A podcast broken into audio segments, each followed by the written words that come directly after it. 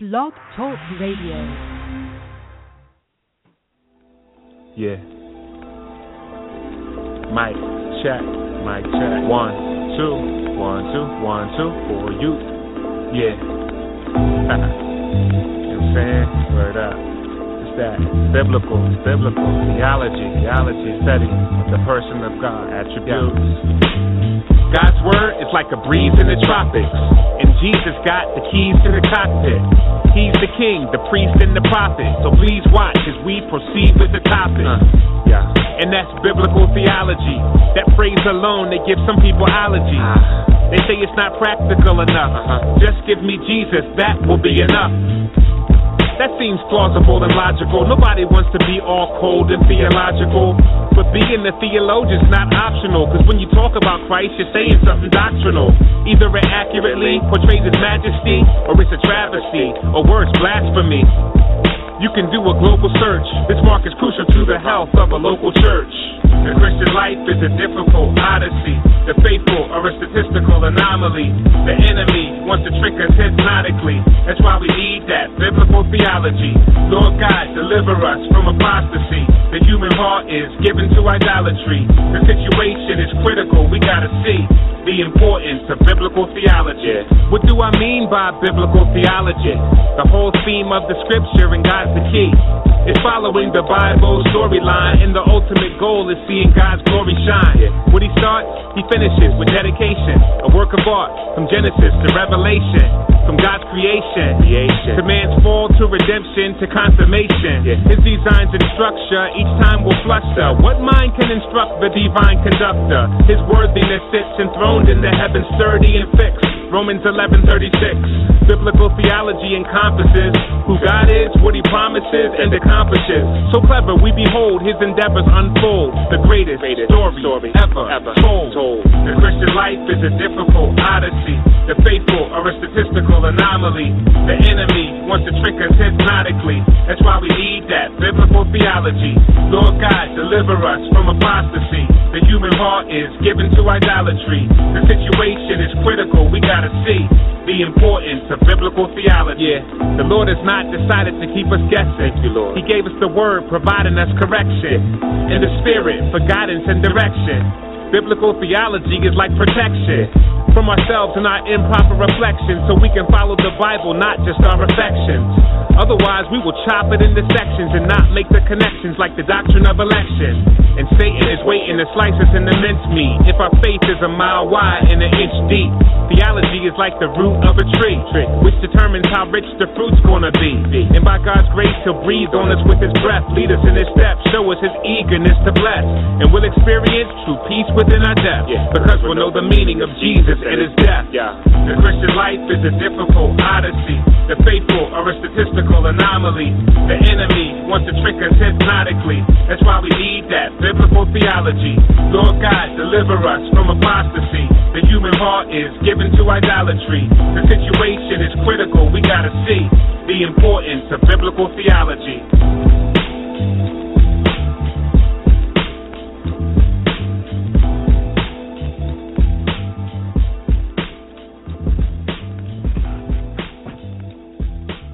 Welcome to another edition of Theology Matters. I'm your host, Devin Pellew. Glad you guys could join us today. Got a good show lined up for you guys. Going to be looking at the topic of Mormonism with uh, apologist Rob Sivulka, who uh, we'll talk a little bit more about him in uh, about 30 minutes when we bring him on.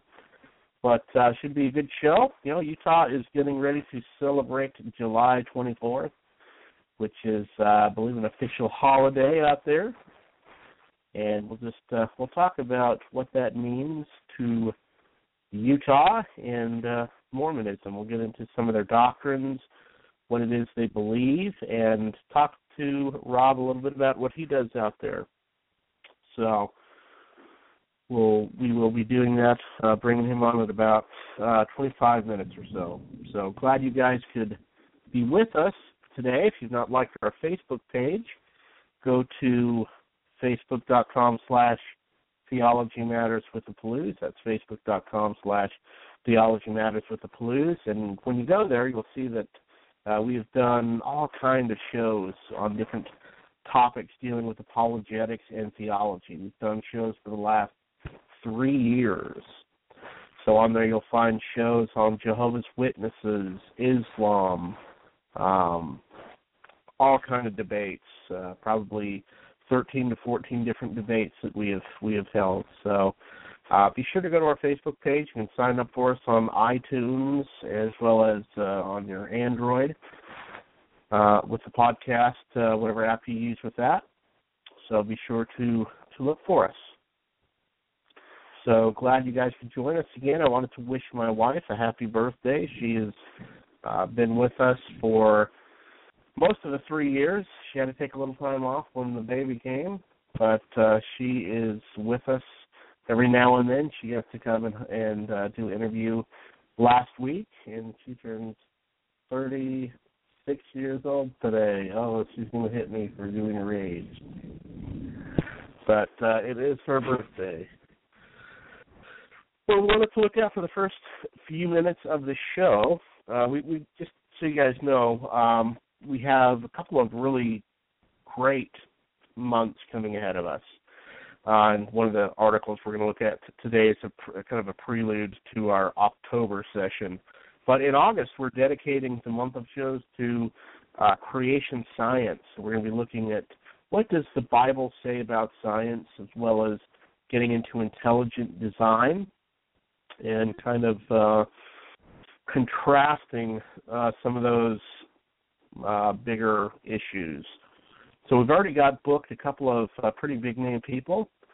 Jonathan Sarfati from Creation.com is going to be joining us. He's going to be talking about his new uh, commentary on the book of Genesis that he's done through chapters 1 through 11, looking at what the Bible says about creation as well as uh, science, looking at the flood, looking at evolution, etc., and really, really digging deep into some of that stuff. Um, we're going to also have Rob Carter from Creation.com on. He's going to be doing his. Uh, we're going to do his talk, uh, Evolution's Achilles heel. Achilles heel. And also, we will have Casey Luskin from the Discovery Institute come on, and we're trying to book a interview with uh, Dr. Stephen Meyer. Not sure if that's if that's going to happen. Uh, I hope it does. We'll keep you guys updated with that, but we're going to be looking at Darwin's Doubt as well as the new book that comes out July 21st. Uh, I think I believe it's called Debating Darwin's Doubt. Uh, Stephen Meyer answering his critics, and Darwin's Doubt is a is an excellent book uh, that came out probably a year or two ago, and uh, was an Amazon bestseller. Really took a look at the Cambrian explosion and a lot of the problems uh, that would pose for the standard theory of uh, Darwinian evolution.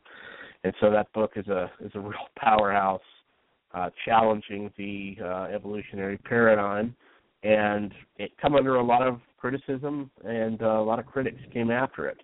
And so in that book, Dr. Meyer uh, answers his critics, and uh, waiting to get a copy of that. But uh, we will be doing a whole show on that as well. So join us for August. Uh, in October, we are going to follow uh, the tradition we've done for two years and dedicate the whole month of October to the Protestant Reformation. And uh, you know, people know that we do apologetics on this show, but we are unashamedly Protestant in our approach. And I think it's important that we look at these issues.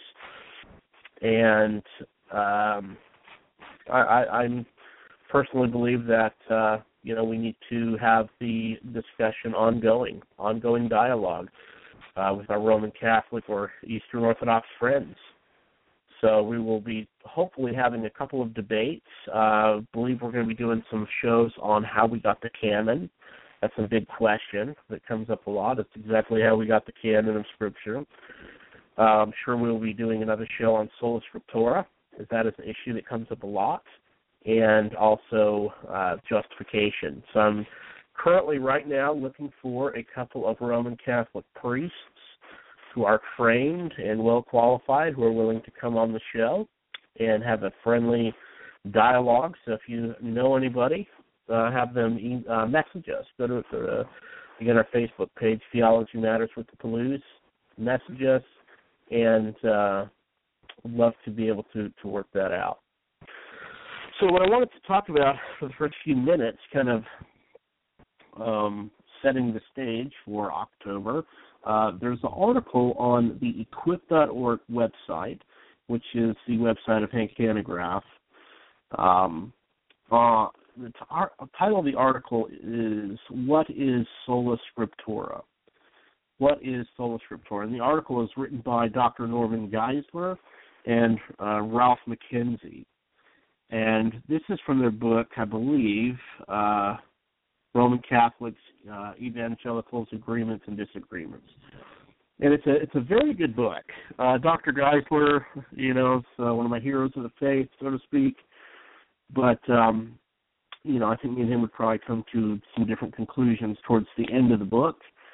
But uh, I think that I think his book is is brilliant. Uh, it's a very good defense of Protestantism, as well as I think it's very fair to the to the Roman Catholic position. And so um, I want to look at this article because I think it's it's uh, a good representation of what sola scriptura is. And I think as Protestants, we need to make sure we're having a right understanding of what sola scriptura is, because if we don't, uh, it's it's easy to uh, easy to knock down. Our our opponents are, are easily able to to show problems with it. So we have to have a good understanding of what sola scriptura is. And of course, sola scriptura is Latin, means uh, scripture alone. This is the uh, formal cause of the Reformation. Uh, the material cause was the doctrine of sola fide or justification. But today let's look at sola scriptura. As a definition, sola scriptura uh, means that Scripture alone is the primary and absolute source for all doctrine and practice, or you could say faith and morals. Sola scriptura implies several things. First, the Bible is a direct revelation from God. As such, it has divine authority for what the Bible says God says. Now, Roman Catholics would also believe that the Bible is the Word of God and a revelation from God, and that it has divine authority. And they would also agree that you know what the Bible says, God says. Uh, the difference would come when you're dealing with uh, Roman Catholics or Eastern Orthodox that they're going to disagree that the Bible is the primary or absolute source for all doctrine, faith, and practice. They would also uh, elevate tradition, and of course, we're also going to disagree on uh, the canon of Scripture, as Roman Catholics also add uh, the Deutero, deuterocanonical in it as well, which Protestants uh, reject. So the sufficiency of Scripture. Uh, the Bible is sufficient. It is all that is necessary for faith and practice. For Protestants, the Bible alone means the Bible only is the final authority for our faith. Now, uh, as you see, this would be the dividing line between the Roman Catholics and Protestants. Uh, we say the Bible sufficient, all that is necessary for faith and practice. Now, when we say the Bible alone, I think we need to be careful. Um, we need to to flesh that out a little bit. When we say that the Bible alone, what we're not saying is we don't need church history. Uh, we don't need creeds. We don't need catechisms. We're not saying any of that. I, I for one, uh, love the creeds. I love the catechisms. Uh, take my little, my, taking my little nephew, seven years old, through the Westminster Children's Catechism, and I, and I love that. It's not saying that uh, they don't even have any authority what sola scriptura is saying is that sola scriptura alone is the is the ultimate authority, meaning all other catechisms, creeds, etc., must bow to Scripture. But it's not saying the creeds are not important. It's not saying church history is not important. It's not saying we shouldn't study the catechisms. And for me, sadly, I think it's it's been a tragedy uh, to see a lot of that stuff go in the Protestant traditions. You know, I grew up in a Assembly of God Church. Came from uh, came from a Mormon church. We'll talk about that in a, in a little bit when we get Rob on.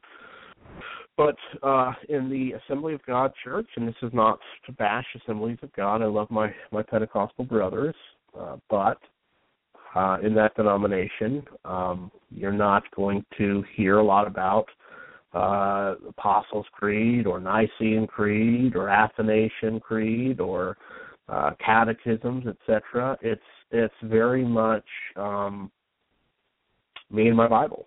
The Holy Spirit is our teacher, and there is not a lot of great emphasis on church history, uh, etc. And I, and I think that's with a lot of Protestant denominations. Um, I'm now more of the Reformed persuasion. I would call myself a Reformed Baptist. And with that, I look at uh, things like the 1689 London Baptist Confession. Uh, and I see the importance of having a confession. Um, I study the creeds. Uh, uh, can agree with most of what's in the Westminster um, Westminster larger and shorter catechisms. As I say, taking my nephew through their their children's one. Um, so, you know, I've got friends uh, who are who are Lutherans, and again, it's kind of uh, high church or Presbyterians, uh, OPC or ARP, PCA, where again there is a emphasis on understanding and reciting and, and learning the creeds. And uh, some, like my Lutheran friends, will and Anglican friends, follow the liturgical calendar. Those things are wonderful, friends. And I would never say uh, Protestants shouldn't study them. I, I think the problem is we don't study them enough. And I think because of that, we've seen a real watering down um, of of the Christian faith. So we just want to be sure when we're saying scripture alone, we're not saying therefore you can't read any book but the Bible and you shouldn't, you know, uh, study the creeds or the confessions. That's simply a, a caricature. It's a straw man. It's not what Protestants historically have ever taught. There's great um, need to have the church and be part of the local church. The Bible has always taught that.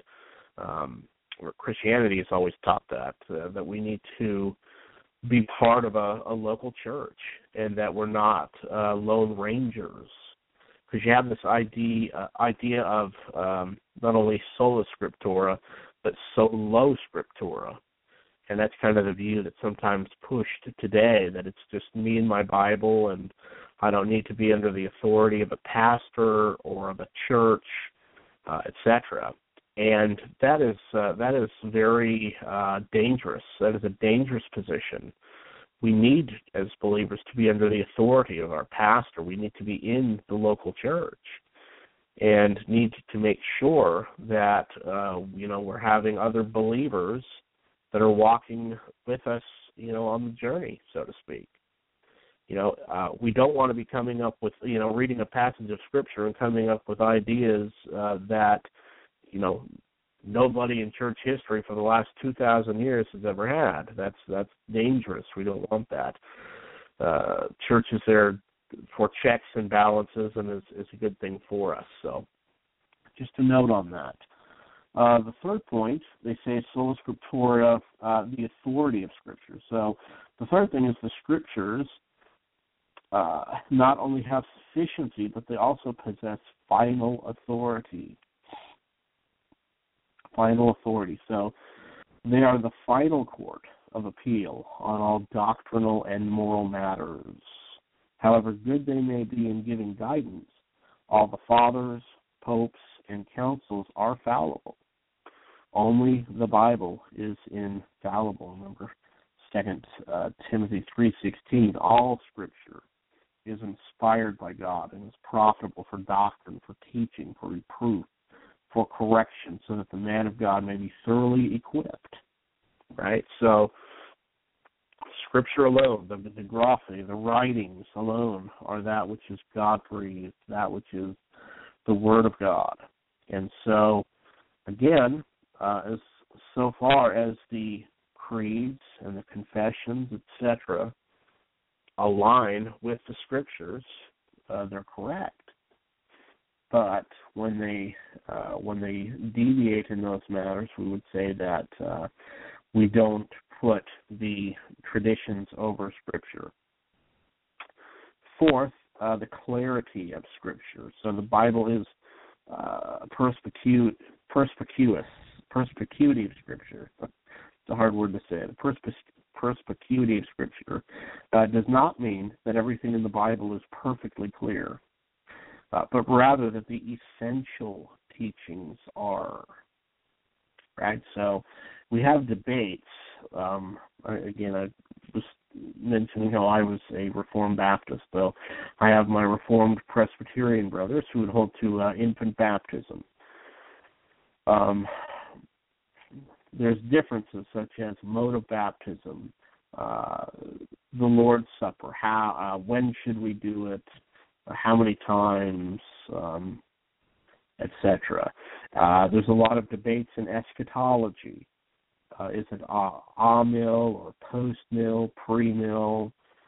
Um, the age of the earth, you know, is it a young earth? Is it an old earth? Um, you know, those kind of issues are are in-house debates, meaning that one can hold a variety of different views on those topics and still be considered uh, a Christian uh, if they are, you know, holding to the core essential doctrines of the faith. So uh, we we need to to make sure that you know we we make the right division that um, you know not all teachings are essential to the faith. Uh, people do differ on what is uh, you know certain issues of non-essential teachings, but what they're saying is um, he goes on to say popularly put um, in the Bible, the main things are the plain things, and the plain things are the main things. This does not mean, as Catholics often assume, that Protestants obtain no help, no help from the fathers and early councils. Indeed, Protestants accept the great theological and Christological pronouncements of the first four ecumenical councils. What is more, most Protestants have high regard for the teaching of the early fathers though obviously they do not believe they are infallible. So, so this is not to say that there is no usefulness to Christian tradition, but only that it is, is of secondary importance. And we talked a little bit about that. So you, you have um, sola scriptura, and you also have the phrase sometimes called tota scriptura, meaning that the totality of Scripture. Uh, and that is actually our next point on the um, scripture, interpreting scripture, sometimes called the analogy of faith. And this is known that uh, if you have difficulty in understanding an unclear text of scripture, we turn to other biblical texts. For the Bible is the best interpreter of the Bible. In the scriptures, clear text should be used to interpret the unclear ones. So, for example, I have talked to many people involved in the Church of Christ Boston movement. And in that, you will have uh, those who will claim one must be water baptized in order to be saved. That water baptism is the instrumental cause of your regeneration, not faith. And of course, the, the, what they would, do is point to um, a handful of scriptures and build a whole doctrine on that. And I think what is important is we need to remember that you don't ever build a entire doctrine off of off of a you know a handful of scriptures and overturn mountains of other scriptures that would say the opposite right so uh, all Orthodox Christians would believe we should be baptized. That is a command of our Lord uh, and of our master. And I would say if one refuses to to be baptized, well, then it would really, for me, cause a lot of questions of you know is is the person really born again? Uh, because it you know Christians get baptized. That's what we're told to do. But uh, our faith is what the instrument that God uses to save us. We're saved through faith, by faith, right? So we have to be careful not to build a whole scaffolding of scripture based on uh, a few a few verses. Others may, um, you know, some of the, the debates on issues of um, baptism for the dead, for example. You know, you have I think one place in Scripture that mentions something about that, and uh, you have some denominations that you know build a whole theology off that and would go against and contradict other scriptures. So we always have to interpret, always have to interpret Scripture in light of Scripture, uh, and be careful not to do violence to our already established texts. So uh, again, this article, uh, what is sola scriptura? Uh, we'll throw it up on our Facebook page. Uh, it is on equip.org, and uh, the authors are Norman Geisler and Ralph McKenzie. And in come October, we will spend a good uh, month or so going over the issues of sola scriptura, uh, justification by faith alone, and hope to get a couple of Roman Catholic uh, priests on and uh, host some debates. We've done some in the past, and I think they've been uh, very productive, and so we will do that uh, again this coming October. Again, don't forget in August we're going to dedicate the month uh, looking at intelligent design and evolution, and we'll have uh, some guys on like Jonathan Sarfati, Casey Luskin with the Discovery Institute, possibly Stephen Meyer. Uh, we'll get you more information uh, about whether he will be able to come on the show or not. But uh, look forward to his new book coming out, uh, uh, debating Darwin's doubt. We're going to be looking at uh, some of the stuff that his critics have said, and so we will we will do that. So let's go ahead and take a break right now, and we will come back with our guest Rob Sivulka, and we are going to uh, dive kind of deep here into the to the end of the pool and look at Mormonism, compare it with Orthodox Christianity, find out a little bit about what Rob is doing out there in Utah, maybe some ways we can help him and and support him and pray for him, etc. So we'll go ahead and take a break, and we'll be back in just a moment. You're listening to the Ankerberg Minute with apologist and best-selling author Dr. John Ankerberg. How can we know that God exists? Well, there are many arguments for the existence of God, but one of the most popular is known as the moral argument.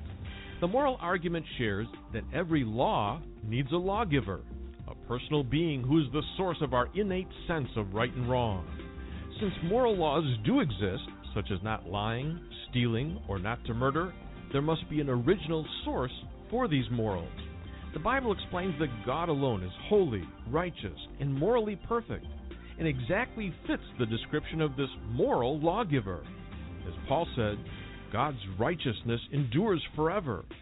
God alone is holy and serves as our source of perfection and standard of guidance for life. For additional resources on this topic, log on to johnankerberg.org. Over three chapters, the book of Genesis vividly describes a worldwide flood that began with all the fountains of the great deep bursting forth and the floodgates of heaven being opened. The reality of Noah's flood is the crux of the conflict between evolutionary and biblical worldviews.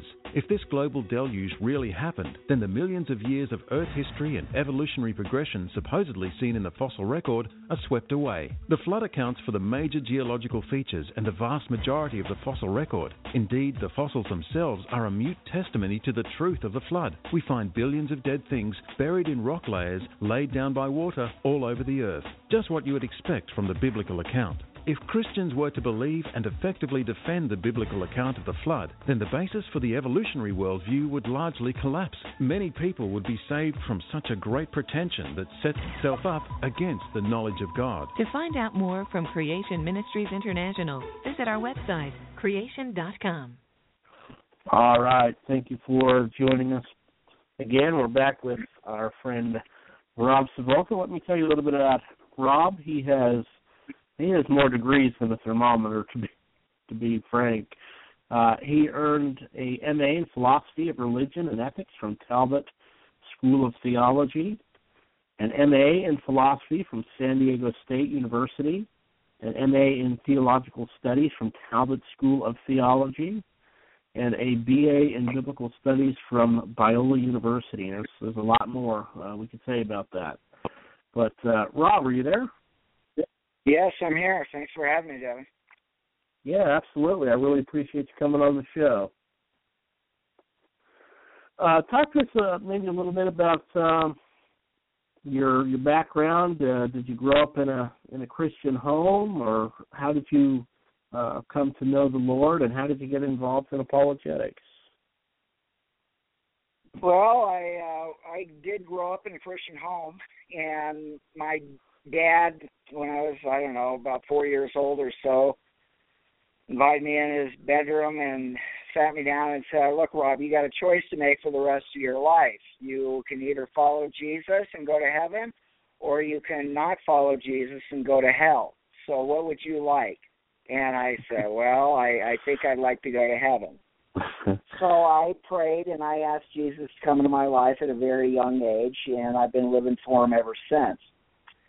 Now, I got interested in apologetics when we got the knock at the door and my mom opened the door and here were two Mormon missionaries. I didn't know who they were, but my mom in a very polite way said, "Well, thank you, we're not interested," and shut the door on them. And I said, "Mom, who are these guys?" She said, "Well, these are Mormon missionaries." I said, "Well, what what are they all about?" She said, "Well, they think you got to get to heaven by your own good works." And I said, "No, they really believe that." And I was probably about I don't know seven years old or so. Okay. Well, I went down the street chasing these Mormon missionaries down. I hid behind the bushes of my buddy's place. And as they were coming up the driveway, I jumped up. I pointed my finger at them. I said, "You can't get to heaven by your own good works."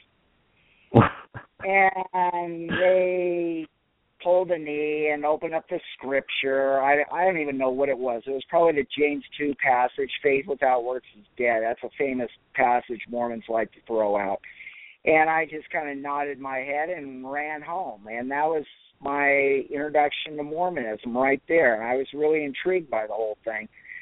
But it wasn't until probably about eight years later when I was uh, 15 years old and I was invited by my uncle who was pastoring a church in Orange County and he invited me. I was living in Houston at the time and I was in high school. And he said, "Hey, would you like to come out and be a part of our summer servant high school ministry? We would do different things during the summer, and uh, go down to Mexico, and we'd do beach evangelism around town. We would do a junior high camp. We would uh, bike down the California coast. We would, one of the weeks was going up to Utah."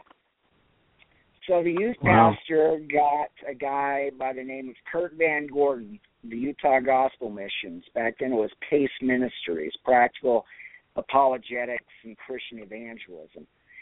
And Kurt had been working with Dr. Walter Martin, the late Dr. Walter Martin at the Christian Research Institute. Dr. Martin yes. was the original Bible answer man. The, the real one, yeah. And so the youth pastor uh, had met Kurt Van Gordon at Talbot School of Theology and invited him to come and train his high school students on Mormonism and how different it was from Christianity. And then they piled us into a bus, I don't know, probably about 40 high school students, and we went up to Utah County and we started returning the favor of the Mormons, started knocking on their doors. And, you know, that's how I really began to learn about Mormonism. And I was just really intrigued by the whole thing. I I just thought it was so bizarre that they could be believing all this stuff that we're going to be getting into. And so I was trying to get into their mindset. How how is it you guys can believe this stuff when the Bible teaches this very clearly? And so I was intrigued at first. I wasn't really loving. I was pretty much a jerk to them. but I, over the years, grew in my love for the Mormon people, and I uh, love the outdoor activities, the beauty of Utah. So I start coming up every summer to do varying amounts of time and uh, summer mission work up here.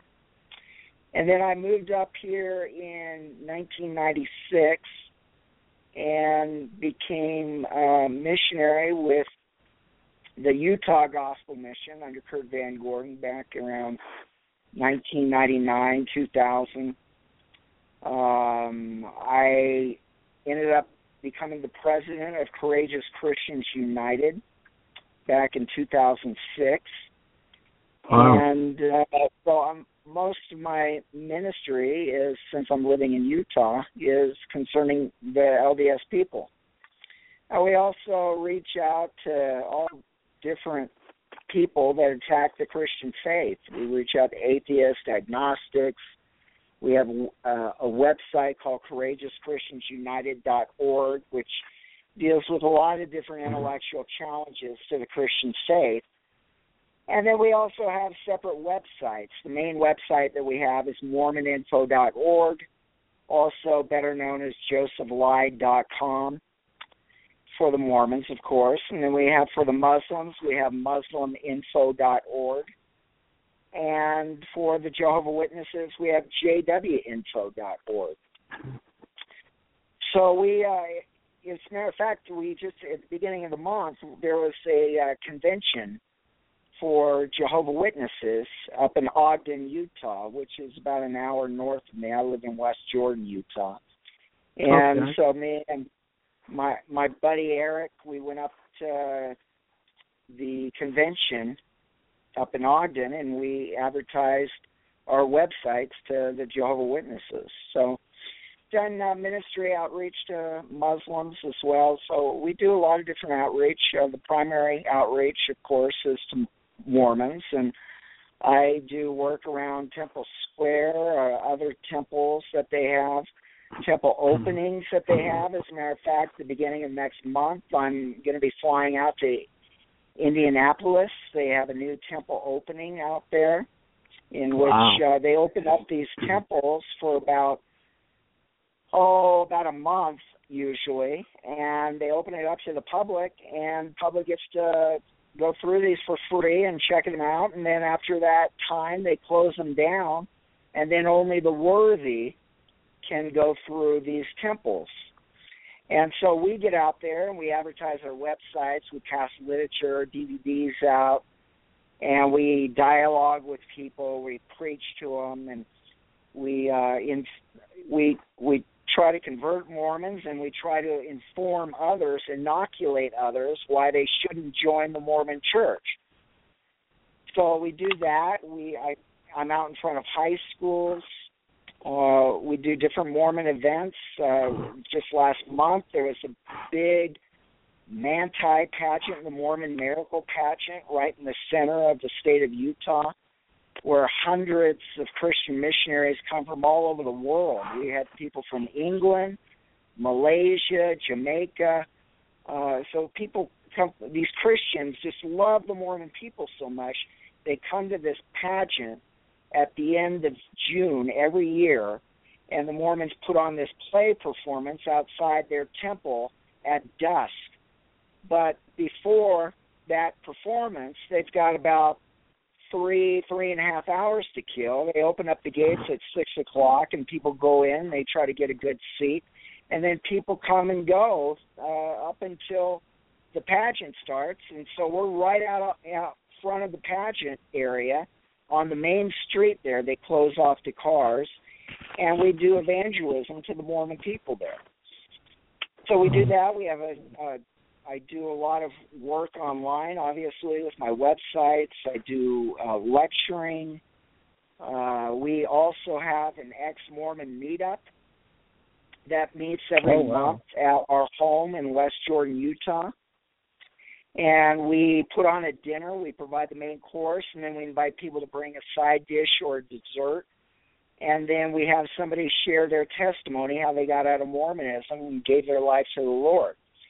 If you want more information on that, I have an, another website specifically for that. It's called meetthexmormon.org. So I invite you to check that out. Man, it's it's amazing you have time to do it, to do anything with all the uh, with all the stuff that you're doing, man. That is really really great. You know, Utah is is near and dear to my heart as I uh, grew up for 23 years in Utah. Mhm. I, I still have uh, a brother and sister that live in Ogden, and and my older brother lives in Tooele. So that's it's good to know that uh, people like yourself are out there, and and you guys are doing evangelism. Yeah, well, I know. you. Yeah, I, I know one of the things that you're going to get hit with a lot is uh, a lot of criticism as far as um, you know when you stand out. I've I've seen some of the videos, and uh, Rob Rob is not a, a mean guy at all, folks. I've seen the videos. Would encourage you to see them. But a lot of the accusations are going to come that you know you're just being anti-Mormon and you're unloving to sit out there and tell these people that they're uh, going to hell. So what Yeah, would you right. say to those those kind of people that uh, don't appreciate you as much as I do? Well, I, I tell them all sorts of things. What comes to my mind immediately is uh, what these people that are criticizing me of being unloving really don't have a clue what love is. Uh, they don't know Hmm. God. These people are headed to hell, and they need to know the God of the Bible, who is love. First John four eight says God is love, and so when you when you see love incarnate in the Bible in the person of Jesus Christ, you see that he upset a lot of people. Now he wasn't being a jerk. He he wasn't meddling. He he loved people and he was trying to save people from spending eternity away from the only true God. So real love entails warning people of danger. And Jesus, the prophets, Jesus' apostles did this over and over again. The apostle Paul said that we demolish, we destroy arguments in 2 Corinthians 10 verses 4 through 5. The apostle Jude tells us in verse 3, he says to be to contend earnestly for the faith once for all delivered to the saints. The apostle Peter says in First Peter three fifteen to be ready always to give a reason, an argument for the defense of the faith, but doing this with gentleness and respect. So, look, I love the Mormon people. I love the Jehovah Witnesses. I love the Muslims. I love the people that are practicing homosexuality. I love the people that are bent against the God of the Bible. But that entails that I have to stand for God. I have to stand for truth. And when I do that, Jesus warned us that they're going to hate you. So Right. if nobody hates you when you do your evangelism, well, maybe you're not doing your evangelism right. You know what I'm saying? Absolutely. uh, I so I get out there and I tell people the truth is as lovingly as I can. Now sometimes that looks a little funny to people because I want to reach out to as many people as I possibly can. So a lot of times I'll end up preaching. Well, to preach, a lot of times I have to raise up my voice as a trumpet, as Isaiah did to the Israelites, or as Jesus cried to the people from the temple. You know, you have to raise your Right. voice if you want people to hear you.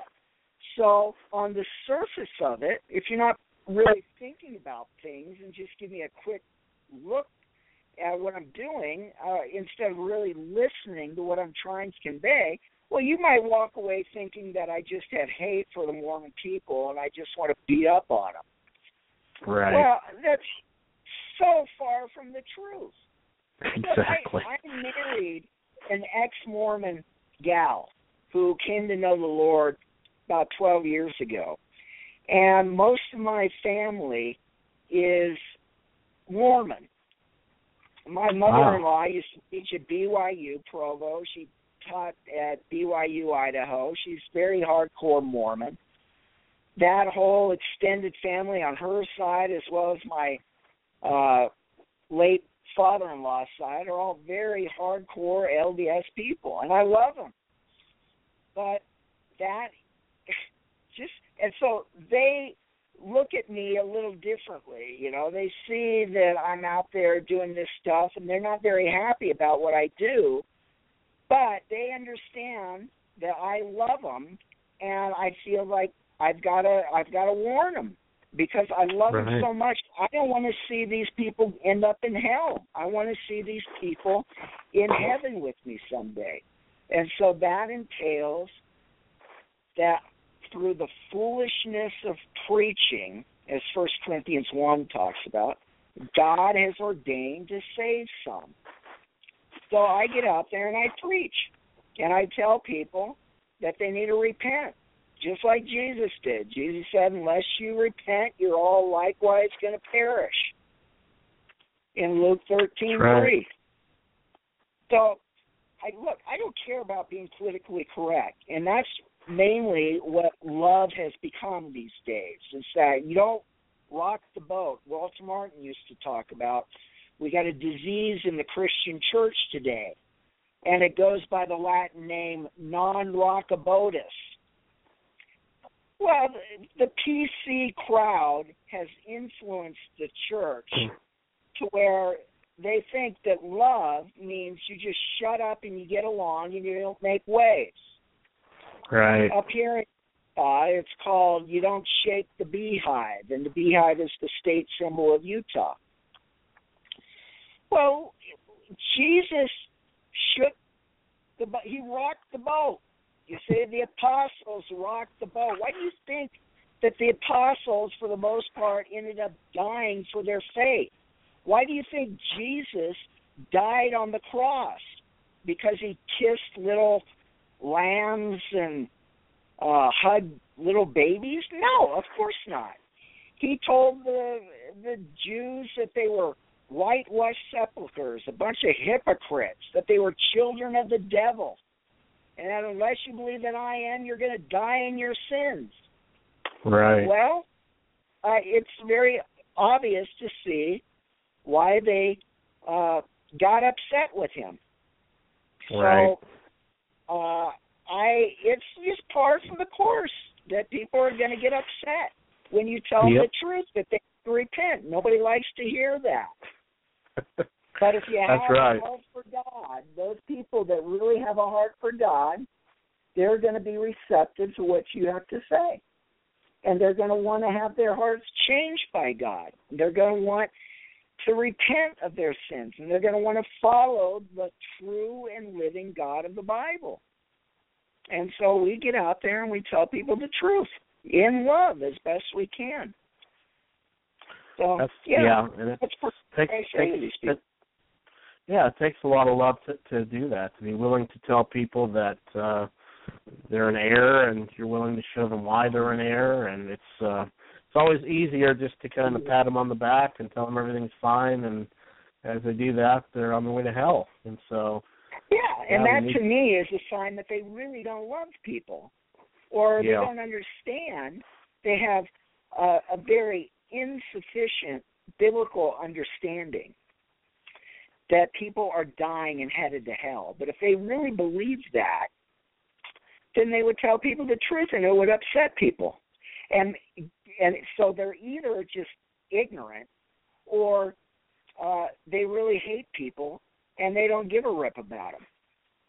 right, Well, I I'm informed. I know Jesus, and I love people, and because of that, I'm going to be hated just like Jesus was hated. It's the false prophets that everyone speaks well of. Jesus said in Luke six twenty six, and he said, "Woe to you when all men speak well of you." That's what they did with false prophets. So I don't want to be Oh. like the false prophets. I want to be a true prophet of God and get the word out to these people who need the God of the Bible. Amen. One of the reasons that I asked you to come on today, July 23rd, was because tomorrow uh, it's kind of a big day for for those living in Utah. Most people, I don't think, that are that are not in Utah don't really uh, know that uh, Mormons and and the state of Utah really celebrate tomorrow as a holiday. But talk to us a little bit about uh, what July 24th uh, is to the Mormons and uh, kind of how how the state celebrates that. Yeah, the state celebrates it by being uh, Fourth of July Part Two, basically. Uh, it's celebrated with fireworks, with a big parade uh, downtown. Uh, it is in commemoration of the pioneers that crossed the plains and ended up in Utah in 1847. So it's also called Days of 47 Parade that we had on the celebrating on the 24th of July. And so it's a very big day when uh, Brigham Young and all the pioneers came out here and started settling Utah. And Utah is uh, down to around 60% LDS now. It is the headquarters of the Church of Jesus Christ of Latter day Saints in downtown Salt Lake City. And so when most of the people up here are Mormon, it's their history, then it's a very big deal to the LDS people. It is a state holiday. Uh, my wife was just asking if the mail is delivered uh, tomorrow, and yes, the mail is still delivered tomorrow because uh, that's a federal uh, event. The mailing, ah. and, and so uh, this. as a matter of fact, my wife, when she moved down to Texas, where I met her in Texas years ago, she was from Utah, a good Utah County girl, and she just assumed that everybody else outside of Utah celebrated Pioneer Day. but it's just a uh, it's just a state holiday. Yeah. Okay. Uh, do, you, uh, do you guys uh, you going to be going out tomorrow and going to the parade and doing some evangelism, or what do you guys normally do on that day? Uh, some of my friends usually do. Uh, I like spending time with the family and having a barbecue here with friends. Mm-hmm. So uh, I I don't have any plans on going out. I have been out before, uh, primarily when I was single. Uh, we'd stay out all night and uh, get up uh, er- early in the morning and hit the parade route. But uh, yeah, since I'm married now, I like staying at home. I don't like those hours very much, and uh, very early in the morning, and so I'm gonna stay home. Yeah. All right. All right, well that's good. Let's let's get into this a little bit about kind of uh, contrasting Mormonism with um, Orthodox Christianity. So what we'll do is we'll just go through the Mormon views first, then we'll look at the same views through the Orthodox view, then we'll we'll go over some objections maybe that uh, Mormons will bring. I guess first thing we should uh, understand is what is the Mormon view of God? Who is God in Mormonism? Who is Jesus? Well, the best way to understand Mormonism is through a couplet by the fifth prophet Lorenzo Snow. He made this couplet oh way before he was a prophet back in Joseph Smith's time, and Joseph Smith uh, well, expanded on the theology. Lightning. Some of us saw some thunderstorms overnight, but they seem to have been gone. There we go. Sorry about that. Okay, are we back on? yeah. Sorry about that. There's a malfunction there. Go ahead. Okay, so anyway, the couplet from Lorenzo Snow says, As man is, God once was. As God is, man may be. Let me say that to you again. As man is, God once was. As God is, man may be.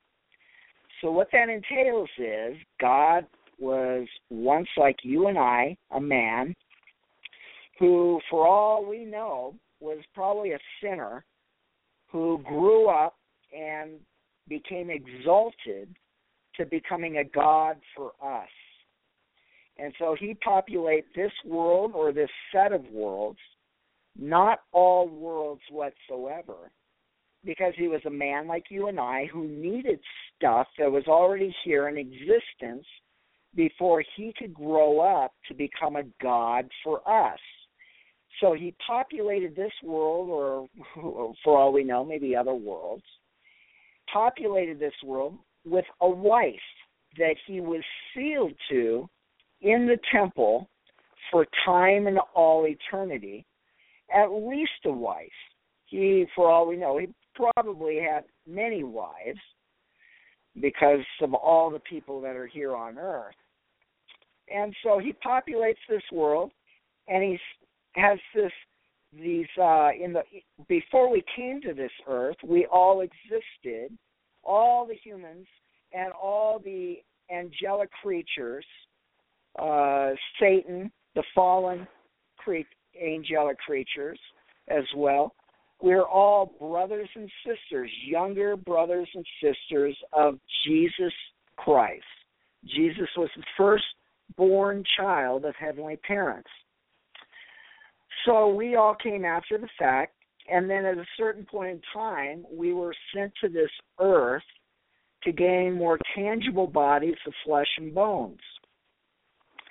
So our memory of the pre earth life was taken from us so that we could exercise faith and come to receive the gospel as presented through the Mormon church. And if we do everything that the Mormon church requires of us, then we too can grow up and become exalted to being gods ourselves for our own world someday that we will create and populate. And guess who those spirit kids that we have are going to worship? Well, they're not going to worship the God of this world, I'll tell you that. They're going to be worshiping us. Wow. Okay? So your Christian audience should I mean bells should be going off right now. That Yeah. this is not Christianity despite the similarity in language. Okay? Mormons use very similar terms. God, Jesus, Holy Spirit, salvation, all the resurrection, all these terms, okay? And but what they mean by these things is completely different. And in fact, it's blasphemous to think that God was a man who in all probability was a sinner. God for them could have been a homosexual, he could have been a rapist, he could have been a child molester, he could have been a drug addict, he could have been uh, prideful, he could have been disobedient to authority. He could have been all sorts of things because he was a man like you and I who had to go through all the struggles of life and had Wow. to become exalted by following some God before him before he could become a God for us. Now, this is just not the God of the Bible. That is a blasphemous devaluing of the God of the Bible, who is the only true God, as Jesus said in John chapter 17. Uh, Yeah, I think, I God think you bring up a good point with the language too, about as far as them, because I I I remember my older brother, you know, a few years back before uh, he had got saved, he was he was really confused, saying, "Well, look, you know, I don't understand why we don't consider Mormons Christians. They love Jesus, they believe in Jesus, they say Jesus died Yeah, for right. them, and uh yeah. So what's what's the problem with that? What would you say? Well, look, uh, Jesus said very clearly, he said in Matthew twenty four twenty four to beware, because in the last days, false Christs and false prophets are going to arise. Through his apostle Paul in Second Corinthians chapter 11, he said, Beware of those who come and teach another Jesus, another spirit, another gospel whom you've not heard about because you might go along with them. And he goes on later to say, For such are false apostles, deceitful workers, masquerading themselves as apostles of Christ. Wow. Well, because Satan can appear as an angel of light. Now, Mhm. Je- Jesus, through his apostle Paul, also said in Galatians 1, he says, If we or an angel from heaven anyone else gives you any other gospel than that which you've already received, it's to be accursed. It's to be damned. You're not to listen to it.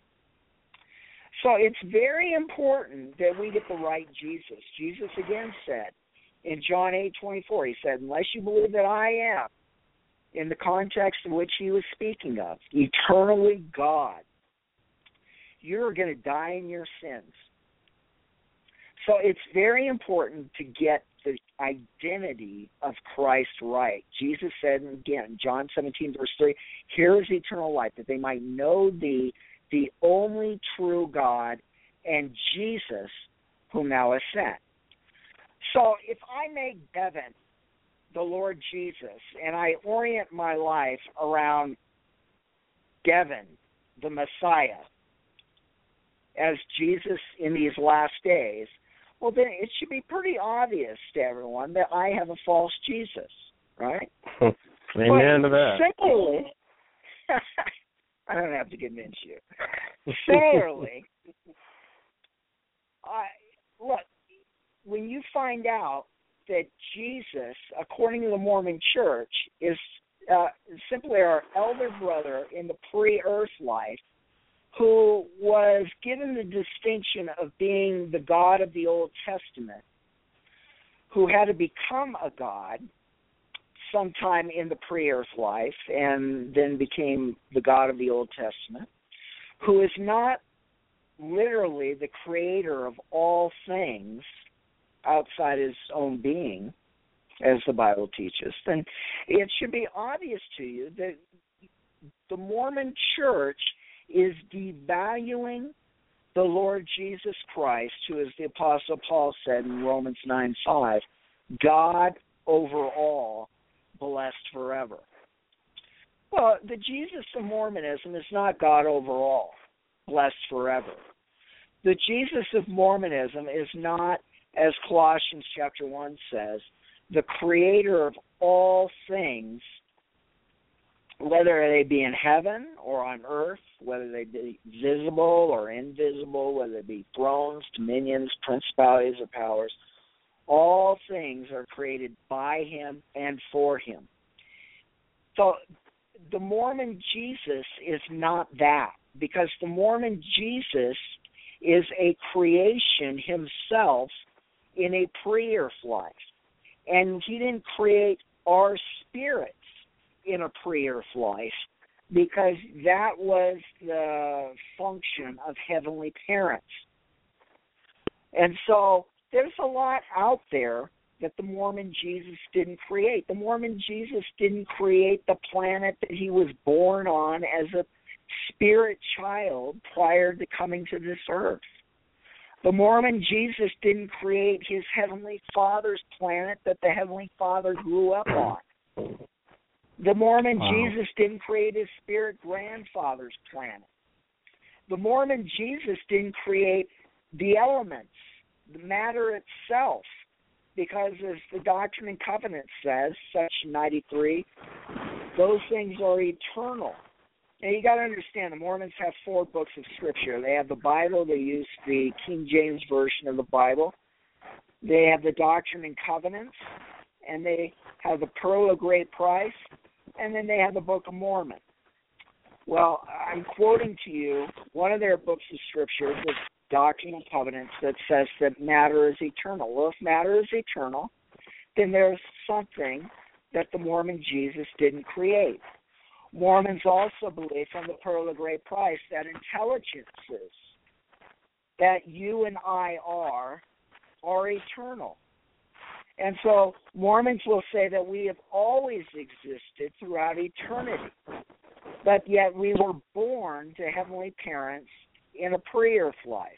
So these intelligence intelligences from eternity get housed in a spirit body that is produced by heavenly parents. And the spirit body grows up in a pre-earth life and then at a certain point in time is sent to an earth to take on a more tangible body of flesh and bones. And so that it could grow up and go through the temple and get sealed to a spouse so that they could go on and become gods themselves of their own world someday and receive worship, create this world, and so their creation will be worshiping them. So that's the Mormon Jesus helped out in the creation of this world or a lot of worlds. Mormons like to say, well, God created worlds without number. Okay, but did he create all things? And Mormons will have to say no. Mormons do even though their own scripture in the Book of Mormon, third Nephi, chapter nine, I believe it is, it says that the Lord Jesus says that He created all things, whether they be in the heavens or in the earth. Well, the Mormon see Mormons say that in their scripture, but what they mean by that is, well, they have to relativize that term all there. So all concerns this world or the sets of worlds that the Lord Jesus created, but he didn't literally create all things from the beginning, as John chapter 1 says very clearly. In the beginning was the Word. The Word was with God, and the Word was God. And there was nothing created from the beginning except by the Word. Well, who is the Word? In verse 14 it says, The Word became flesh and dwelt among us and we beheld his glory, the glory of the only begotten of the Father, full of grace and truth. Obviously, a reference to the Lord Jesus. So, First John, or John, excuse me, John, the Gospel of John, chapter one, is clearly affirming from the beginning that Jesus was God who created all things. Mormonism, I'm, uh, that's not the go, case. Yeah, Rob, I was, I was just curious. How do they deal with the scientific um, arguments? Like, you know, it's pretty it's pretty established that the universe had a beginning, that it's not eternal. How do they how do they deal with uh, like the Kalam cosmological argument? They don't deal with it. Their eyes glaze over when they hear stuff like that, or if they do deal with it, they have to say, well, not all scientists uh, hold to uh, literal beginning. They start throwing out string theory or all this other hypothetical stuff uh, yeah. that are are possible uh, alternatives to a literal Big Bang, a first moment of time and space. Right. So, yeah, I I would agree with you that science as well as philosophy points to a literal beginning of time and space, which requires a cause of quite a different sort from the Mormon God, who is simply right. an exalted man who had to bow down and follow some other God, and that God had to bow down and follow some other God before him who had to bow down and follow some other god before him, yeah. and so on and so on ad infinitum to where there is no literal beginning. And so Mormons yeah. They'll just content themselves with saying, "Well, uh, we don't know. We really can't wrap our minds around how that works, but uh, God will work this all out for us in, in the afterlife. But right now, we're just to be content with what God has revealed to us in these latter days, and that is that the Mormon church is the only true church, and whatever they say goes. Yeah, just seems uh, you know just a, a very basic uh, course of uh, a little bit of Thomas Aquinas would just end that end that whole discussion quickly, just based on the kind of being that must exist necessarily uh, in order for there even to be existence itself. That's right. But I guess they, they're yeah, not if you really. to go for a contingency argument there, yeah, then you would go for Aquinas. Aquinas didn't do the Kalam argument, but right. uh, he, he did, did a contingency, a, a dependency argument there. Right. Uh, you they have some kind of overall explanation for all the dependency that's out there. And Mormons have no ultimate explanation for everything. It's just one dependent thing after another, unless they just uh, merely stipulate the necessity of the universe itself as eternal, as, as Right. and, and it's just a brute given that that's the way it is. And, yeah, it'd be it'd be yeah. it'd be interesting to see uh, someone really use Aquinas's argument, the, the third way, on them because even I think he even granted an eternal universe uh, in that argument. So even if the universe is eternal, uh, it still requires um, something holding it into existence right now, uh, even in That's existence right. now. So That's that, right. yeah, that would be Aquinas interesting. Did Yeah. say, that Aquinas did say, yeah, for all he knows philosophically, there was no literal beginning to the universe, Right. but he takes there to be a literal beginning of the universe because of revelation, the Right. the of the scriptures, the special revelations found in the scriptures. In the beginning, God created the heavens and the earth, which That's right. was a Hebrew way of saying the universe, which is a Greek term for all that is. So yeah, that's uh, you're right. Good stuff.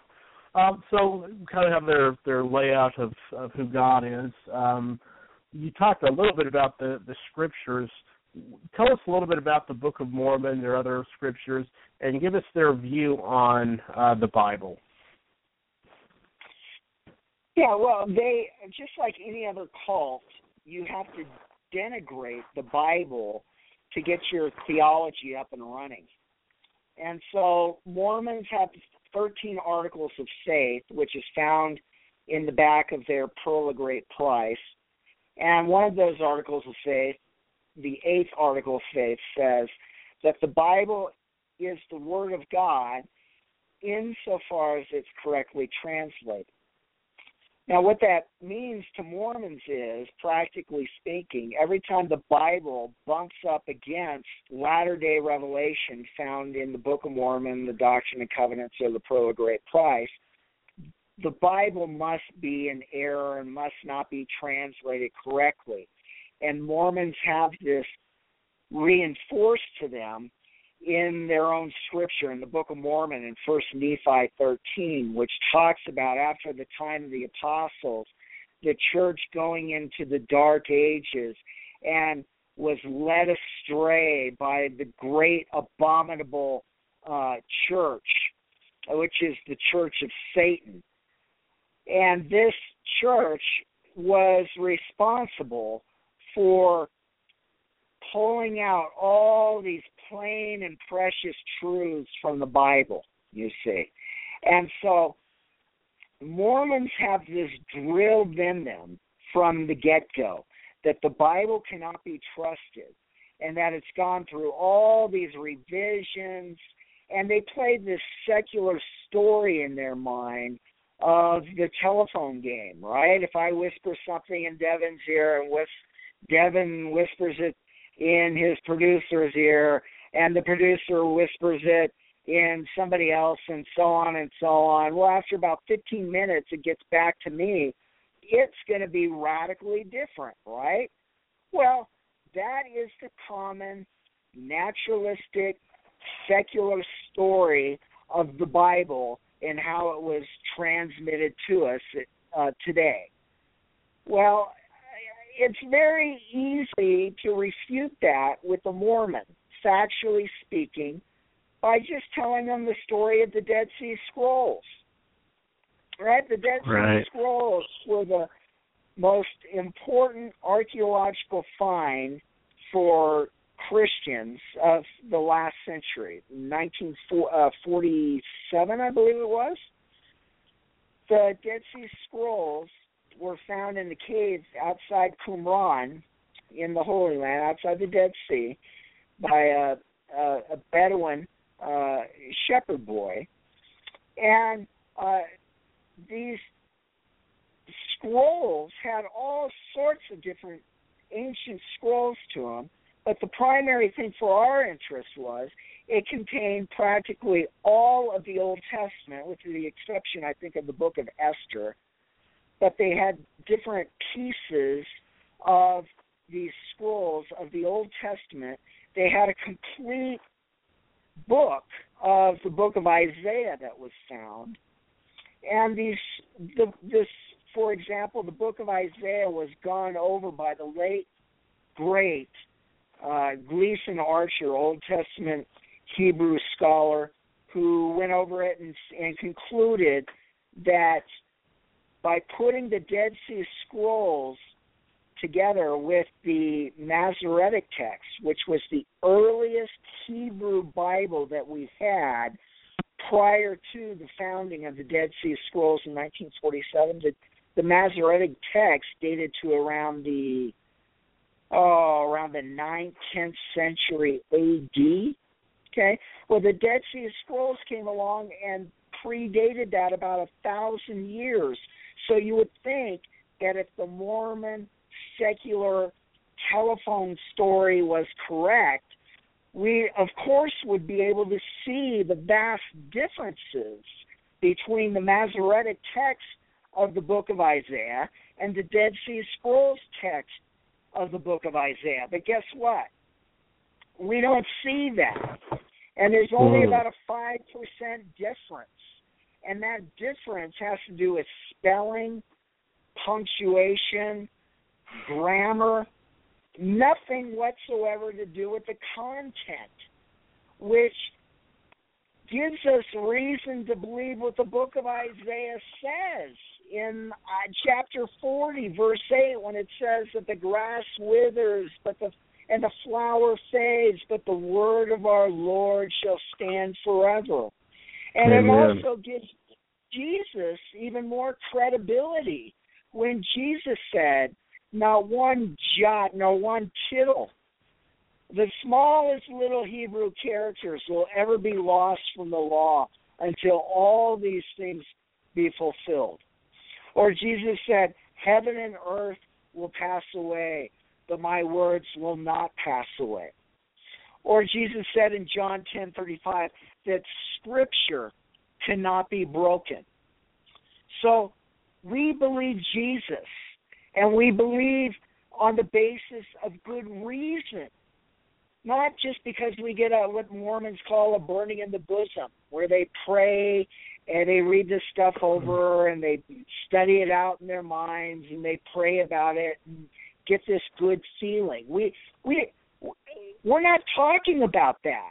We're talking about good solid reasons why you should believe what the Bible says about the uh, perpetuity of Scripture, about the infallibility of Scripture, about the preservation of Scripture.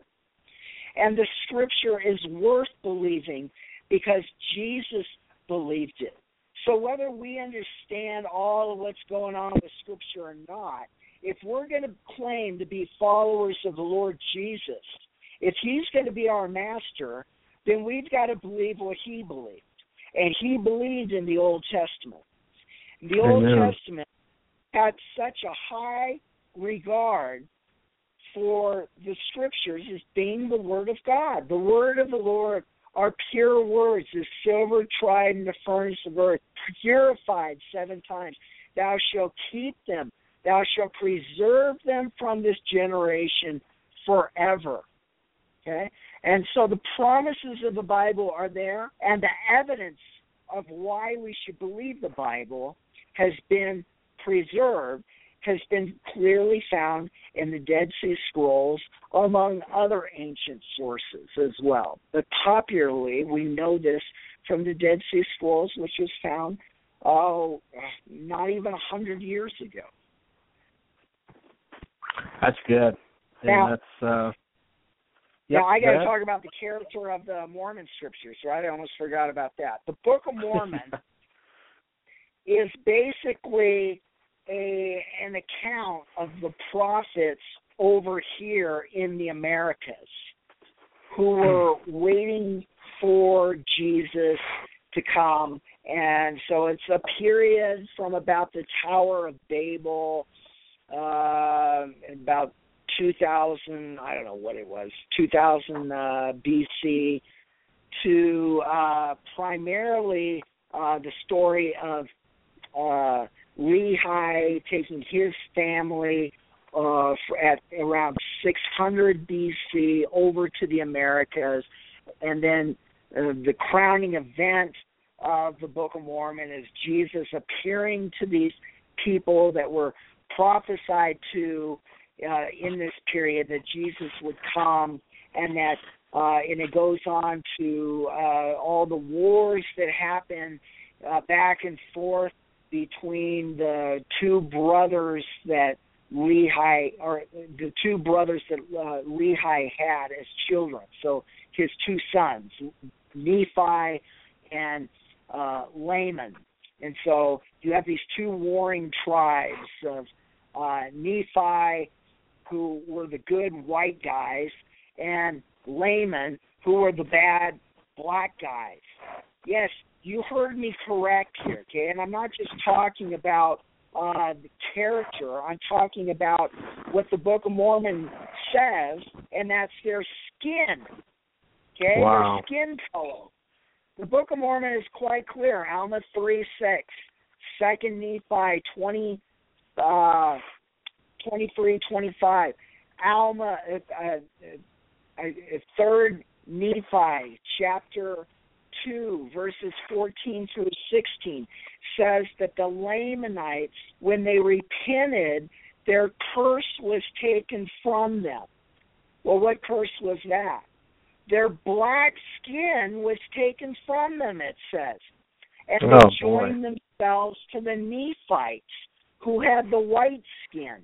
And their skin was given to them, the Nephites, uh, had the white skin, and the curse of the black skin was given to the Lamanites so that they would be uh, considered ugly and to the uh, godly Nephites. And so the the Nephites would look down on on the and so there wouldn't be inter, in, any intermarriage going on because of this curse of uh, ugly dark skin that once it's repented for, the people get rid of this curse and they become white again. I mean, this is all this is all throughout the Book of Mormon. Now, the Book of Mormon tried to uh, downplay that a little bit by it used to say before the 1980 version of the Book of Mormon, it used to call uh, the Nephites as uh, the Nephites were referred to as a pure or as a excuse me as a white and delight, delightsome people. Well, after 1980, uh, they changed that to a pure and delightsome people. You see, but wow. still, they still have this problem of the Book of Mormon clearly talking about skin color in it which is racist. Yeah. It's just racist. It's it is uh, KKK material. It's it's white supremacist material. Like I, you know, uh, as good as good an example as you get as the as the KKK material. So that is basically wow. what you got going on with the the Book of Mormon. With the Doctrine and Covenants, you have a series of revelations primarily given through Joseph Smith in the early foundings of the Mormon Church. Okay? And then in the Pearl of Great Price, you have it made up of the Book of Moses. You have it also made up of the Book of Abraham. You have a um, part of the Joseph Smith translation of the Bible found in in there and then you have a uh, history of Joseph Smith's uh, first vision, how Joseph Smith was wondering when he was 14 years of age what church he should join in 1820 back in upstate uh, New York in the Palmyra area. Actually his home was in Manchester, uh, New York at the time, uh, conjoining Palmyra. And so he heard all this religious fervor that was going on, and he became very confused. And so he picked up the Bible and began reading James. James says in uh, verse 5 of chapter 1 If any of you lack wisdom, let him pray and ask God, who will be very liberal in giving you wisdom. And so Joseph Smith went out very sincerely into the woods across from his home in this what's called the Sacred Grove, and he prayed to ask what church he should join. And lo and behold, he was visited by two separate personages the person of the father who said to listen to his dear son, and the son told him that he would he was to join no other church. And the context of Joseph Smith's history in the Pearl of Great Price specifically mentions the Presbyterians, the Baptists, and the Methodists. And Jesus says that he, Joseph Smith, would was to join no other church, for they were all wrong. All their creeds were an abomination. All their professors were corrupt that they draw near to me with their mouth, but their hearts are far from me. So, with that, Jesus, according to Mormonism, damns all of tr- traditional Christianity, at least in the Protestant uh, uh, outgrowth of Christianity. So that is, and then you have the, like I said before, you have the Articles of Faith, the thirteen Articles of Faith, in, and that is uh, that is Mormon scripture right there. Okay, wonderful. Well, that's a that's a good overview. Uh, let's go ahead. And we need to take a uh, about a two or three minute break, and we'll come back and look at the uh, Mormon view of salvation, the Mormon view of the afterlife, and uh, again contrast. Uh, maybe be able to bring up some of the uh, objections that come up a lot when discussing with Mormons. So stay with us. Welcome to the One Minute Apologist. One Minute Apologist. If you had one minute Apologia. to be able to unpack for the audience, we interview the world's leading apologists to provide credible answers to curious questions. My question to you is Are Mormons Christians?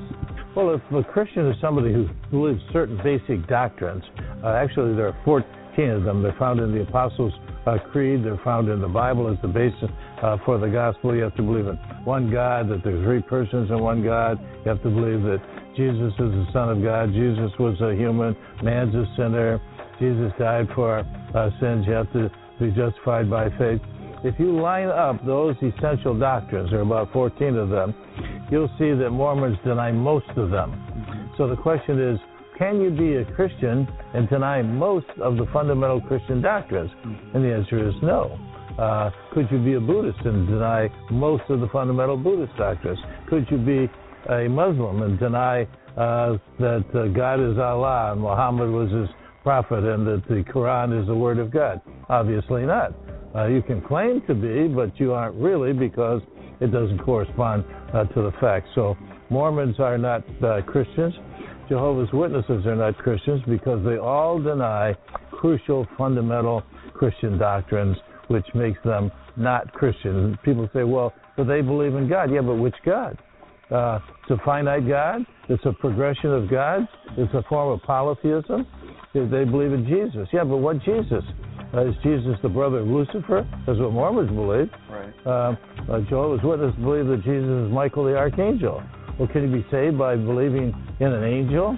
Uh, Michael the Archangel? Obviously not. So they claim to be Christian, but they don't prove to be Christian.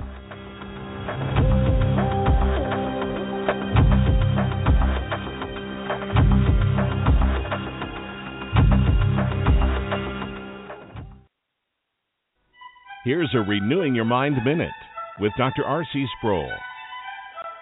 The situation at the time of the flood was a situation of pure moral relativism where everybody did what was right in their own eyes. It sounds like a description that was written in yesterday's newspaper. And when God destroyed all of that, the descendants of Noah come up with an idea to do exactly the same. They're going to build their own city, a city that will endure. And the crowning achievement of that city will be the tower that reaches up to heaven. The Tower of Babel. For today's special offer, visit renewingyourmind.org.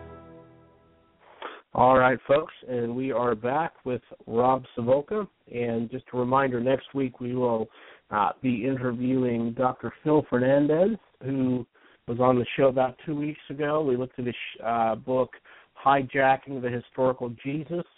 Uh, next week we will be going over his book, uh, The Atheist Delusion. So be sure to join us next week for that. So I've been having a great discussion here with our friend Rob and looking at Mormonism, and we've so far looked at the review of God, uh, the view and the review of the scriptures. I guess the next thing we need to look at is how is man made right with God in Mormon theology? Is there such a thing as sin? And is there such a thing as, as an afterlife, Rob? Yeah, Mormons believe in sin, and that's what keeps us from the presence of God. Mormons believe in an afterlife in which there are three kingdoms of glory. So Mormons believe that after this life, depending on uh, what you do with the Mormon gospel, is where you end up in a uh, holding tank before the judgment. So what that means is is that Mormons will go to a place called paradise, and all other people, non-Mormons, will go to a place called spirit prison. Okay, and so we wait until the judgment, and then we have to stand before the judgment with our good works. And depending on how well we do, depends on what what kingdom of glory we go to. So Christ's death on the cross for a Mormon was necessary. Mormons say that they believe in the atonement of Christ. Mormons believe that without the atonement of Christ, there would be no way that we could go and be in the presence of the Father. What Mormons mean by that is that Jesus has given all people the opportunity to go to one of three degrees of glory. And so this uh, this uh, this first level of degree of glory is called the uh, telestial kingdom, and the telestial kingdom is where the really bad people of earth, the murderers, the liars, the adulterers, where all these people go. Okay, the second level is called the terrestrial kingdom. And that's where the pretty good people go.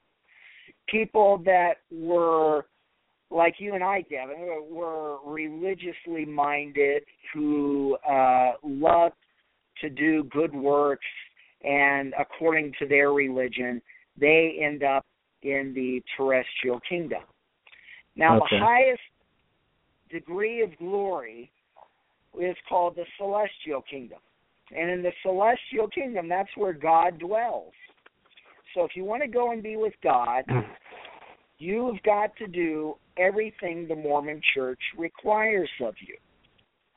Now, even within the celestial hmm. kingdom, there are degrees of glory within the celestial kingdom. Because in the celestial kingdom, you find out in Doctrine and Covenants, section 132, that the angels are there. And the angels are individuals who are uh, humans that have that are good Mormons, but have never entered into the new and everlasting covenant of marriage. So they could not be sealed for time and all eternity. And so those that do get sealed for time and all eternity and do everything perfectly that the Mormon church requires, they are the ones that can go on to be in the highest level of the celestial kingdom and become gods for their own worlds. You see, and so the Oh. Mormon view is such that Jesus' death is only a necessary condition. Actually, Mormons have watered down the death of Christ, and it's the Mormon uh, view of the cross is really devalued because for Mormons, the atonement is really where where it really happened was in the Garden of Gethsemane, where Jesus sweated, as it were, great drops of blood.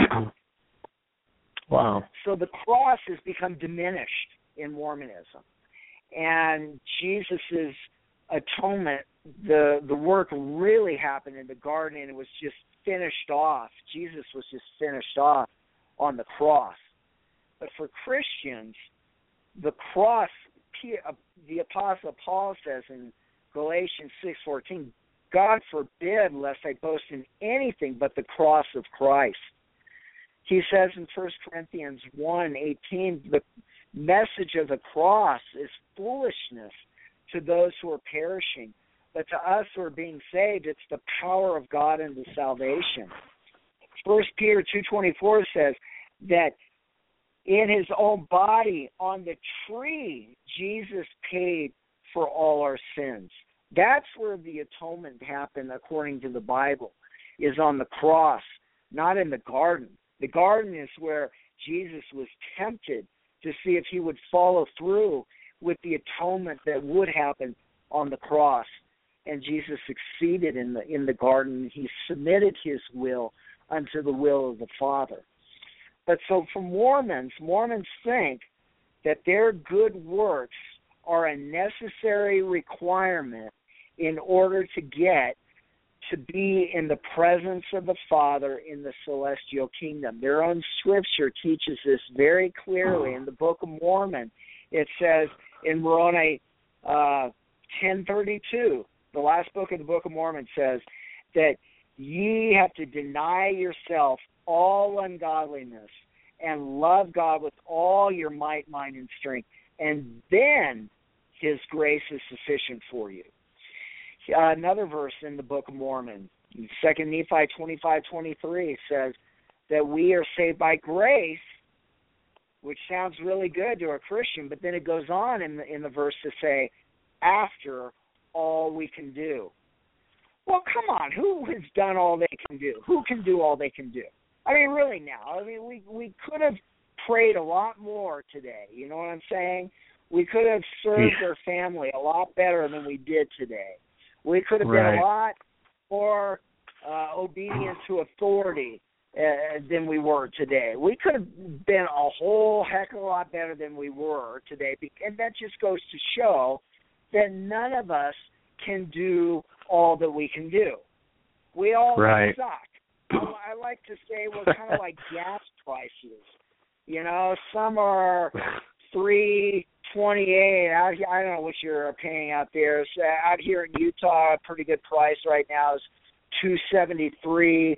Uh, Costco, two sixty-three. Hey, that's pretty good. You know what? It all sucks that we're paying that much for gas, and that's kind of the message of the Bible is that for all have sinned and fallen short of the glory of God, and that even our own righteousness are as filthy rags, as Isaiah 64, verse 6 says. So, no matter what good you can do, we are all going to stand before God as wretches, and we need someone, the worthy one, to be able to take care of all that stuff that we cannot take care of. And that's where the worthy one comes in and pays for all our sin, past, present, and future. And so the hope for the Christian is that he is trusting in what Christ has done for us. He who knew no sin became sin for us, that we might be made in the righteousness of God in him, Christ Jesus, as Second Corinthians chapter five verse twenty one says. The message of the Bible says in Ephesians 2 8 9, For by grace you've been saved through faith, and not of yourself. It is not a result of works. It's through faith, not a result of works, lest you boast about it. Did you get that? So we can't stand before God on the judgment. And we can't say, when God says, Why should I let you into the celestial kingdom? And we can't say, Well, Heavenly Father, look at all the great stuff I did. I did all the necessary things that were, were required so that I could go through the temple. I went through my temple rec- recommend interview, and I was able to get that recommend to go through the temple, and so I gave ten percent of my money away. Huh? I um, kept the word of wisdom, which is the Mormon health code, which is no drinking of alcohol or hot drinks interpreted as uh, no hot coffee. Uh, I, I, you know, I didn't. So you can't stand before God and say I kept the health code, or you can't stand before God and say, Hey, I memorized the secret handshakes that we learned in the temple ceremony, right? Or or the secret password. Let me whisper that in your ear so that I can go through the. I didn't look. I can't say all this. I can't tell God I wore the temple garments night and day as a sign of my faithfulness and devotion to the gospel of Jesus Christ. I can't do any of this stuff because the Bible says it's all as filthy rags. It's like if I were to cap some little girl and I'm to stand before a, a judge and the judge is just beside himself and saying, Can you give some account of why you killed this little girl? And I say, Well, no, no, not really, but I can tell you of all the good things I did. Uh, the, the day before, I babysat the girl. It was really nice to her. I fed her dinner. And uh, hey, you know, the day before that, I uh, gave to United Way. Yeah. Or hey, the day before that, I walked an old lady across the street. The judge is going to look at you like you're nuts. It right. has nothing whatsoever to do with payment for the sin that separates us from an all holy judge. But the good news of the gospel is is that the all holy judge has taken our place and he is extending that pardon for us not on the basis of what we can do but on the basis of what he has done in dying for all sin past, present, and future. That's the good news of the gospel. And that is the hope that the Christian has. That is the peace that we have with God through our Lord Jesus Christ, as Romans 5 1 says. And as Romans 8 1 says, there's therefore now no condemnation to those who are in Christ Jesus. We're faultless to stand before the throne of grace because, as Romans 4 5 says, to him that worketh not, but believeth on him that justifies the ungodly. His faith is counted for righteousness. Did you hear that? We are counted for righteousness. We are faultless to stand before the throne. And so there is no good reason whatsoever that we cannot be in the celestial kingdom. There is no reason that we cannot be in the presence of the hmm. Heavenly Father. Because Jesus has taken it all and He extends to us the righteousness that we are clothed in in Him. That is the good news of the Christian gospel. And the bad news of the Mormon gospel is that you not only have to confess your sins, but you have to forsake your sins. And that you have to keep the commandments as the Doctrine and Covenants teaches continually. And if you mess up and and you screw up just one time, then as the Doctrine and Covenants section 82 teaches, all the former sins come on you. And guess what? The Book of Mormon says that he cannot say in Alma chapter 11 verse 37 he cannot save them in their sins. This is all bad news. And so the Mormon is trying the best he can, trying, as their own prophet Spencer W. Kimball said in his work, The Miracle of Forgiveness. He said in page uh, 164 through 165 that trying is not sufficient that you've got to be perfect because there's God doesn't give you a command that he doesn't expect you to keep. And so whether it's in this life or in the life to come, contrary to what the Book of Mormon says, you've only got this life to make it right. You've got to deny yourself all ungodliness and you've got to keep the commandments continually in order to be saved to the utmost and enter into the celestial kingdom and go on to your exaltation to become gods and to be with your family for time and all eternity. The only way that's going to happen is not only the death of or the atonement of the Lord Jesus, but also you keeping the commandments eternally. Well, good luck with that because there's no one that can do that. Amen. There's only one, the right. Lord Jesus, that has paid for it all, and our hope is in Him, not us. And so the Mormons have bad news, the Christians have good news, and that requires Mormons to repent of this cult that is in keeping them in bondage to this works based system.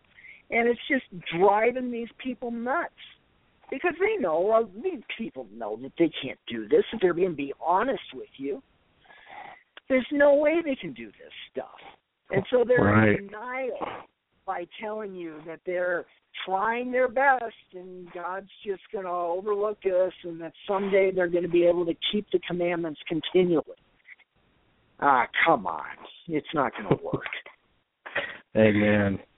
Anyway, I mean, why would I even want Mormonism when I'm already secured in being in the celestial kingdom, my exaltation with God in the celestial kingdom on not on the basis of what I've done, but on the basis of what the only worthy one there is has done for me. Why in the world would I want the bondage of Mormonism?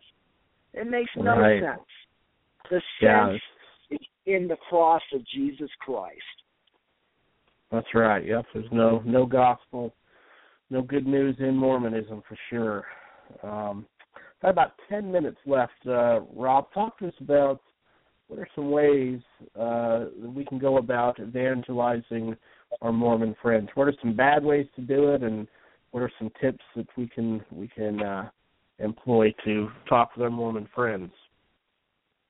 Well, look, I I'm very uh I like incorporating a lot of different evangelistic methods for reaching out to the Mormon people.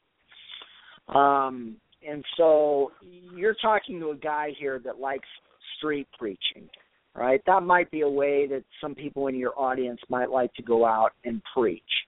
Uh people might be motivated to start their own website or their own blog, right? Or have their own blogcast or whatever to get the word out to more people about what Mormonism is all about, or to try to uh, advertise your site in front of Mormon churches or Mormon temples, right? Or Mormon events.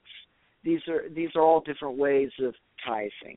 Uh, with your with your own family. You need to be in prayer for your own family and, and your and your friends too, that God would give you the words to say, or if you're in very close family, personal situations, that God will give you the words not to say, and that He keep you keep your mouth closed, and have you concentrating on loving uh, your dear family and friends into the kingdom.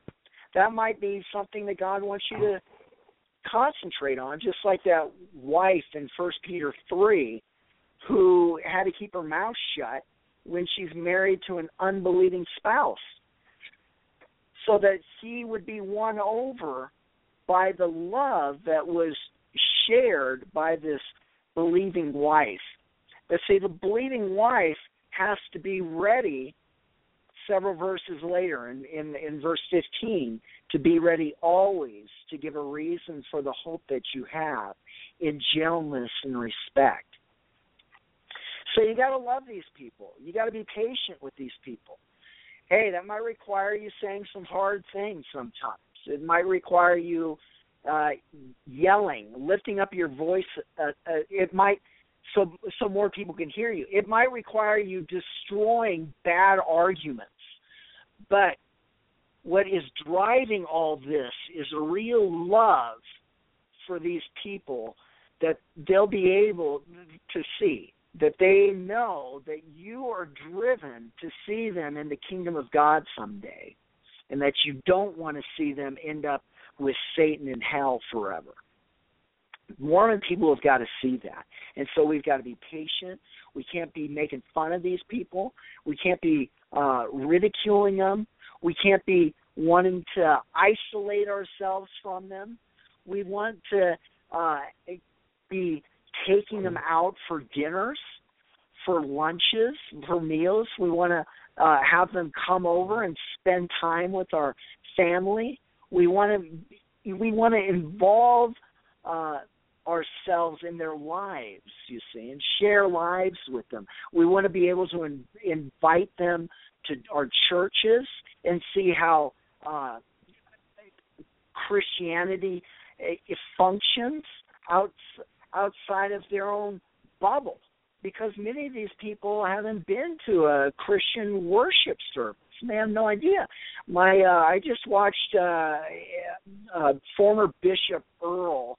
He's got this show called The Ex Mormon Files, and I just yesterday watched my own dear sister-in-law, my wife's sister. Uh, she was on that show. Her name's Melanie Bocut, and she shared how uh, years before my wife had uh, invited her to come to her church. And they didn't sh- say anything about Mormons at all, but she was exposed to how uh, Christians were so passionately in love with the Lord Jesus, and and their style of music was was so uh, passionate toward the Lord Jesus, and and they were raising their hands to the Lord, and and they and people were just ex- excited about the Lord, and she could see that, you know, and she could see a comp, a very a stark difference between that and what uh, the Mormon Church goes through every uh Sunday in in this very formal, very regimented, very rules oriented uh worship service. And so there and and they and Mormons get to experience a real freedom that they don't have in in the Mormon church there. So I would invite you guys to invite these Mormon people into your own church services and be ready because they're going to be asking you to come and check out their own church services and you guys go along with them. Go to their church services and take notes so that you guys can talk. Mm-hmm. You'll have talking points about, well, why do you guys do this? Why don't you pray to Jesus? Why do you just mention Jesus at the end of a prayer? Where where's all the talk about Jesus in your own I mean, you're supposed to be the church of Jesus Christ of Latter-day Saints after all. Where's all the talk about Jesus? I find very little there except at the end of a prayer. And so you, you can bring out all these different talking points by going to their own church. So Hey, I'm just talking off the top of my head here, Devin, but uh, uh these are different ways in which you can enter into the Mormon mindset, and all the while you need to be praying that God would grant mercy and grant repentance to these people, that we might be able to see them in the kingdom of God someday. And don't give up. You've got to be patient because it takes years for these people to go through uh, this all the headaches and the deconstruction. It's a very messy business, and so be patient, but keep after them. I I know this one gal who's a friend of mine on Facebook. She's agnostic now, but hey, that's uh, at least she's more open to the truth claims of Christianity than she was oh, ten years ago when she saw me standing out in front of a temple opening with my sign that said josephlied.com, mormoninfo.org. And she shelved that and she said a couple years ago her shelf came crashing down. But it took eight years before that shelf came crashing down, and she remembered josephlied.com, right? Wow. And so you got to be faithful in sticking in with this.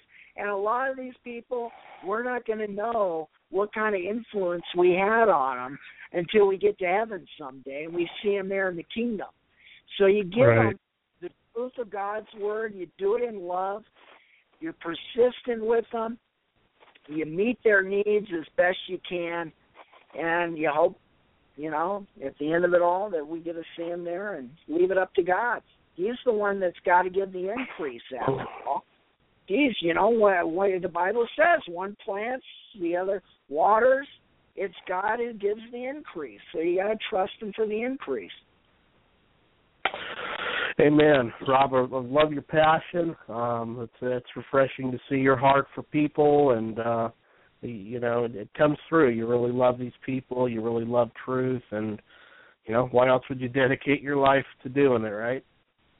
Amen. Yeah, I moved up here because I love Mormons. If I didn't love these people, I just shut up and go surfing or you know something like that. Yeah, that's right. Well, I appreciate you being on. I'd love to have you come back on again. Maybe we could do a show on uh, Jehovah's Witnesses and do the same kind of format with them because you know living in America, um, the primary people I think we run into a lot of the time are going to be uh, Mormons and Jehovah's Witnesses on your doorstep. So yeah. we need to know uh, kind of what they believe. So Yeah, really really appreciate you. Give us give us your websites again or email for people to be able to contact you. Yeah, my e- my email is rob at mormoninfo.org. That's rob at mormoninfo.org. You can find me on Facebook, Rob Sivulka. Uh, add you to our, we have a mormoninfo.org discussion page. Uh, found, go to mormoninfo.org. Uh, that'll take you to the Facebook page. Also have uh, jwinfo.org for Jehovah Witnesses, musliminfo.org for Muslims, courageouschristiansunited.org or .com for uh, general um, uh, answering general attacks against the Christian faith. So I'd love to hear from you. Send me an email sometime. You can also call me. My phone number is eight zero one seven three eight zero five three nine. That's eight zero one seven three eight zero five three nine. So thanks for having me, and uh, God bless you as you're doing the show, and may many people come to know God better and stay away from the cults and false religions and philosophies that are leading people to hell. Hey man, I really really appreciate you. You're you're a good example for us younger men in the faith. So we uh really really appreciate all that you're doing out there and we'll keep you uh in our prayers for sure. May God bless you, Dale. All right. All right, folks, join us next week. We'll have Dr. Phil Fernandez on. We'll be looking at his book, The Atheist Delusion, which is really a response to uh, Richard Dawkins' book, The God Delusion, and we'll be challenging uh, his presuppositions and uh, the arguments he gives in that book against Christianity. You don't want to miss that. Uh, Dr. Fernandez is a well-known apologist, speaker. Uh, he's done numerous uh, formal debates, and uh, just a just all around great guy. So join us next week for that. Again in August, we are going to be dedicating the month to creation science and looking at what the Bible says about science, contrasting it with the theory of evolution. We'll be having some people on from the Discovery Institute, as well as Creation Ministries International. So appreciate everybody joining us. And until next week, God bless. One more thing, feel free to uh, Mhm. message us at Theology Matters uh, with the Pellews at Facebook.com. God bless.